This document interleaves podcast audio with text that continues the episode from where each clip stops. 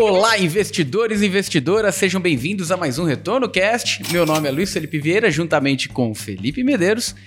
E agora, Felipe, estamos no fim da lua de mel dos créditos privados? É uma sequência aí de notícia, lojas americanas, agora Light.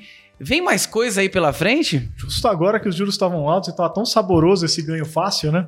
Mas uma coisa leva a outra, né, cara? Se a gente parar para pensar, é, eu não sei muito bem o, o case da Light, né? Mas americanas, a gente tem problema por fraude, papapá, foi uma surpresa para todo mundo e tudo mais.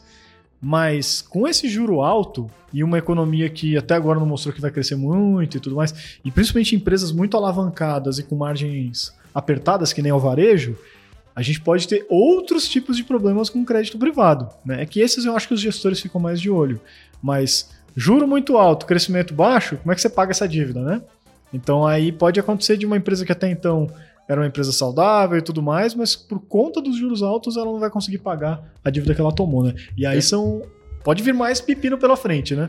Perfeito. E, e o quanto o emocional nesse momento, Felipe, ele carrega para os outros ativos? É como se a gente vivesse aquele momento de ressaca uhum. do que aconteceu nas lojas americanas e qualquer notícia sendo estopim para alguma coisa mais corrosiva, né? De precificação mais acentuada ali. O gato é, escaldado, né? Exatamente. Olhando, olhando dados, o que diversos times de análise têm se aprofundado com relação à Light, é de fato o problema é muito diferente das lojas americanas, que, uhum. é, que é. Até Luiz Stuberg falou que, é, que era fraude, né? Uhum. Caímos uma fraude, uhum. né? A Light não. A Light é um assunto previsível. Uhum. Na verdade, já tá lá no balanço há muito tempo escrito isso. Já é um mico conhecido, é tipo o IBR. Deu, já, já tá. O único ponto é que a Light ela tá posicionada num segmento que traz muita previsibilidade. Uhum. O ponto que está sendo imprevisível nesse momento é ou não a renovação do contrato para 2026. Muitos falam que é o governo que talvez não queira renovar. Na verdade, é a Light que está colocando em xeque se ela gostaria de renovar ou não, porque ela trabalha num ambiente muito inóspito, e, principalmente com roubo, é, com um roubo de energia gigantesco, o maior, maior, roubo de energia que a gente tem dentro do sistema ali de distribuição. É, e para ela compensar, ela teria que fazer um ajuste ali de, de tarifa ou de recebimento em torno de 35%. Out. Aí fica o embate. Quer ou não? Por quê? Se ela larga, eu vou imaginar, ela tem uma. E, e realmente, se ela tem uma renovação para acontecer em 2026 e ela quer dinheiro emprestado, se eu fosse emprestar, eu ia falar, ah, cara, eu não quero emprestar para você para depois de 2026, não, porque você vai não... que você não renova é, aí, Você né? não tem nem contrato mais, né? Exatamente. Então acaba encurtando o endividamento, apesar de algumas empresas ainda emprestarem, porque se ela deixa é, é, de, de, de, ter a concorrência, como ela é dona da infraestrutura, ela tem que receber cerca uhum. de 10 bi por aquilo, e 10 bi mais que paga é, o endividamento todo ali da empresa, né? Uhum. É, mas o ponto é o quanto essa ressaca das lojas americanas trouxe de desconforto também para a questão da Light. Vai que não tem alguma coisa que não estão vendo, né? Exato. E pode trazer desconforto ainda nesse mercado uhum. que não faz muito tempo a gente falou que IPCA mais seria a bola do jogo aí para ah. 2023, assim como o CDI mais. Mas a gente alertou para tomar cuidado com crédito privado. Exatamente, olhar bastante, olhar, olhar, nesse sentido. olhar com detalhe. Mas o ponto é, é coloque em xeque essa categoria, Felipe. Será que coloca em xeque? É, então, é, isso é o que você falou aí do, do efeito emocional e tudo mais, né? Porque quando aconteceu lá o negócio da Americanas e um monte de fundo é, DI e tudo mais é, apanhou com, por conta disso, a gente falou, né? Se você não ouviu ou assistiu, você tá no YouTube, né? A gente fez um episódio falando de Americanas e é, para tomar cuidado e separar as coisas, né?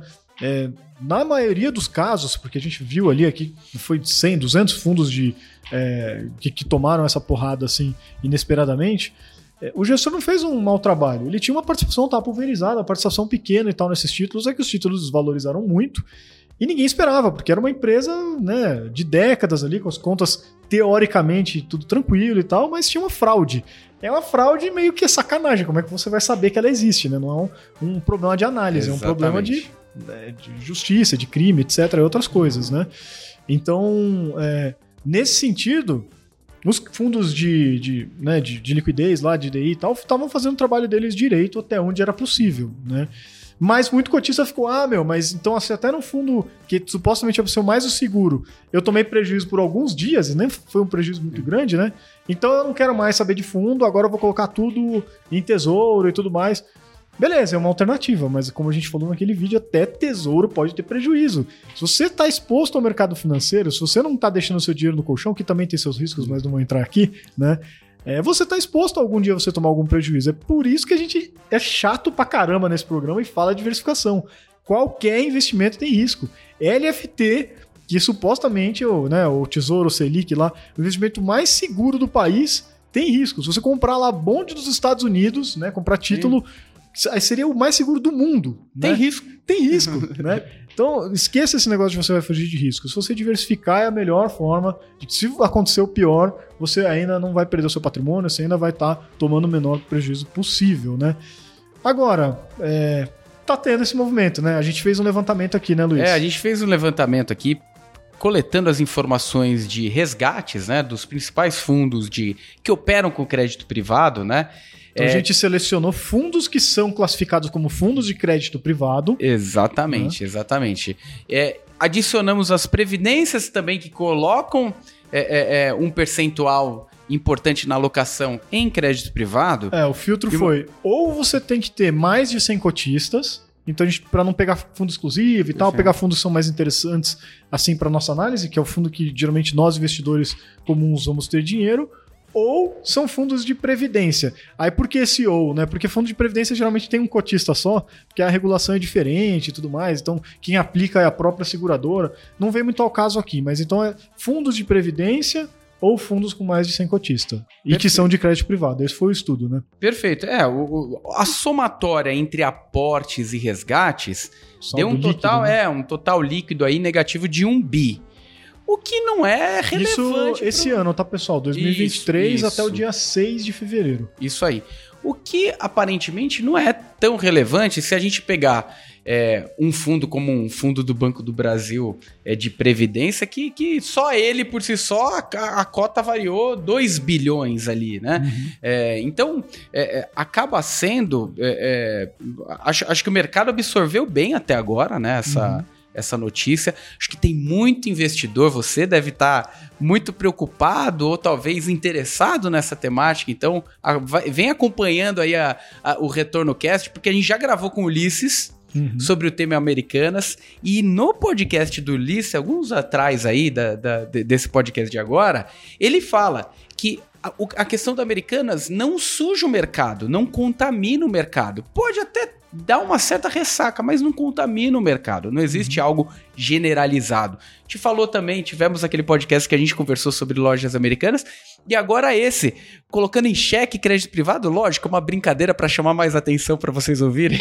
uhum. o podcast, mas não, é, é, é uma indústria já muito consolidada, pode ter sim uma ressaca, porque é, é, aquele negócio no curto prazo, principalmente o gato escaldado vai uhum. ter medo de água fria, qualquer é. coisa, qualquer notícia ruim vai, vai precificar uhum. para baixo, né? Mas também não é para fugir, correr, ah, deixa eu tirar meu dinheiro que agora não funciona mais, colocar tudo em LFT que também a gente sabe que, que esses movimentos eles também não funcionam. O que você já tinha para precificar, já precificou, tá? Se sair agora, aí que você tá, tá colocando o bolso prejuízo, né? É, perfeito. A gente vê, é engraçado até desse estudo, porque a gente tem é esse total de somando, né, todos os, os, resgates e aplicações que teve de 2023, né, do, esse ano até aqui, né, é, você teve esse saldo negativo de 1 bi só, né? Mas você teve tanto fundos que te, tiveram bastante resgate, né? A ponto de ficar com resgate, é, né, a aplicação líquida lá negativa, né? Então, mais resgates do que aplicações. Então, acho que o, o último lugar aqui é um Brasil Prev, então, um fundo de previdência Isso. teve lá seus 3 bi de resgates nesse período, né? É, e na outra ponta, você teve é, um fundo, acho que do Bradesco, de Previdência também, que teve aplicação de 3 bi. Então, Perfeito. você tem dois universos ali, né? Esse do Bradesco, naturalmente, ele não teve esse, esse essa chacoalhada que o do Brasil Prev teve por conta das quedas aí de, é, principalmente americanas, né? Mas em alguns casos light também, né? Então a gente vê como isso daí provavelmente impactou esses mercados, né? É, os fundos que não sofreram essa chacoalhada acabaram se beneficiando e atra atraindo cotistas. Os fundos que chacoalharam, aí estão sofrendo agora esses resgates, né? Apesar de tudo que a gente conversou aqui, né? É, perfeito. E, e um ponto importante, tá? É, é, o profissional que, que vai. Que, que vai é, é, trabalhar as estratégias, muitas vezes ele coloca na mesma categoria o fundo de crédito privado com o fundo de título público, né? Uhum. Aí o investidor vai lá e é pego desprevenido. No final das contas, são coisas distintas, mas uhum. como o Felipe falou, as ambas podem oscilar, mas sim, o mercado de crédito privado ele é mais sensível a essas uhum. oscilações, recebem precificações mais rápidas ali, tendendo a zero, como foi o caso da, das lojas americanas, né? E isso pode parecer um impacto danoso ali para o portfólio. Uhum. Mas a gente levantou quando, quando aconteceu o caso das lojas americanas, a gente não viu nenhum caso absurdo de um fundo que tenha aplicado um PL significativo fora de um padrão convencional de risco, né, Felipe? Perfeito. Esses fundos DI, eles estavam realmente, o maior caso ali de alocação, ele tinha 1,5% de americanos, né? E assim, é, a maioria era menos de 1, né? Era zero alguma coisinha por cento do patrimônio do fundo que estava em americanos. Aí caiu 50% do título, o fundo teve naquele dia ali algo como, sei lá, 0,2%, 0,5% de prejuízo, mas com a nossa taxa atual de juros, que rende mais de 1% ao mês, então em menos de um mês já recuperou aquele prejuízo. Então, por mais que tenha tido num dia ali, oh meu Deus, minha conta diminuiu nesse dia, a recuperação foi muito rápida, porque estava pulverizado, estava bem é, diluído, diversificado esse, essa aplicação, né? Perfeito. Agora, mesmo assim, quando a gente vai para títulos privados, né, para crédito privado, é, a gente fala muito de diversificação aqui, mas tem um fator importante na diversificação que é a pulverização quando a gente fala da questão de crédito privado. Uhum. Limitar o nível de alocação, porque a pulverização é diferente de correlação, né? Uhum. Mas crédito privado Cara, tanto faz com relação. No final das contas, se você é. tomar um loss ali, né? Pra, muitas vezes pouco importa a volatilidade no crédito privado. Eu acho que dá pra é. gente separar, né, Luiz? É, é. Eu acho que quando a gente tá falando de renda variável, aí a gente tem que olhar muito pra, pra descorrelação. Quando a gente está falando de crédito privado, o seu pior risco não é o risco de mercado, embora ele exista, né? O seu pior risco é o risco de crédito. E isso não aparece numa estatística de correlação. Porque você não está olhando só a oscilação dos títulos Perfeito. do mercado que tudo bem, tem exceções, como é o caso da Americanas, mas no dia a dia eles até acabam oscilando juntos, porque todos eles são movidos assim. O que mais impacta são vários fatores, tem setorial, tem um monte de coisa, mas o que mais impacta eles é o movimento do juro como um todo, da curva de juros, que aí tem Banco Central, aí tem né, presidente falando abobrinha, tem um monte de coisa que mexe na, na curva de juros, né? Cenário internacional tudo mais. E quando mexe a curva de juros, mexe todos eles mais ou menos, dependendo da duration de cada um, né? É, mas mexem todos eles mais ou menos na mesma direção, na mesma. ou uma intensidade um pouquinho maior ou menor, mas mais ou menos na, no mesmo sentido, né? Então a correlação, quando você está pensando em risco uhum. de crédito, não vai te ajudar em nada. Aí é por isso que você tem que pulverizar.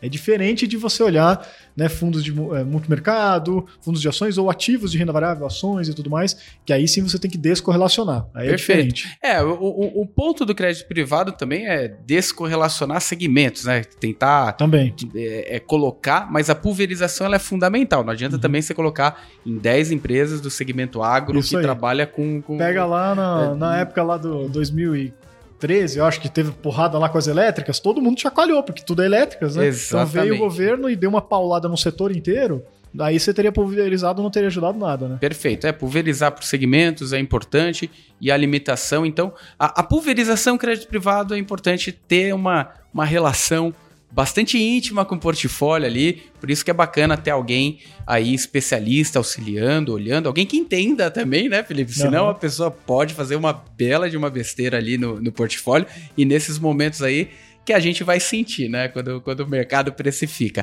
Ainda Exatamente. mais com a marcação ao mercado agora, né? É, é isso aí. Agora não adianta também falar, ah, não, porque eu gosto de investir no título porque eu vejo ele na curva ali, bonitinho. É. Não, mas nem isso não tem mais. Então, você investir sozinho ou investir num fundo, nesse sentido vai ser a mesma coisa. A diferença é que se você escolher um bom gestor, ele vai fazer todo esse trabalho para você aí. Olhar setores, né? ele vai olhar qualidade de crédito, que empresas que ele está colocando ali dentro, vai pulverizar. Então todo esse trabalho vai estar tá sendo feito para você. Então é uma facilidade. Né? E se você está ansioso agora, calma. Se tiver alguma dúvida específica, manda pra gente retornocast@maisretorno.com ou deixe nos comentários do YouTube. Espero que a gente tenha esclarecido as principais dúvidas aí. Ficamos por aqui. Obrigado, pessoal, e até a próxima. Valeu, pessoal. Um abraço. Valeu.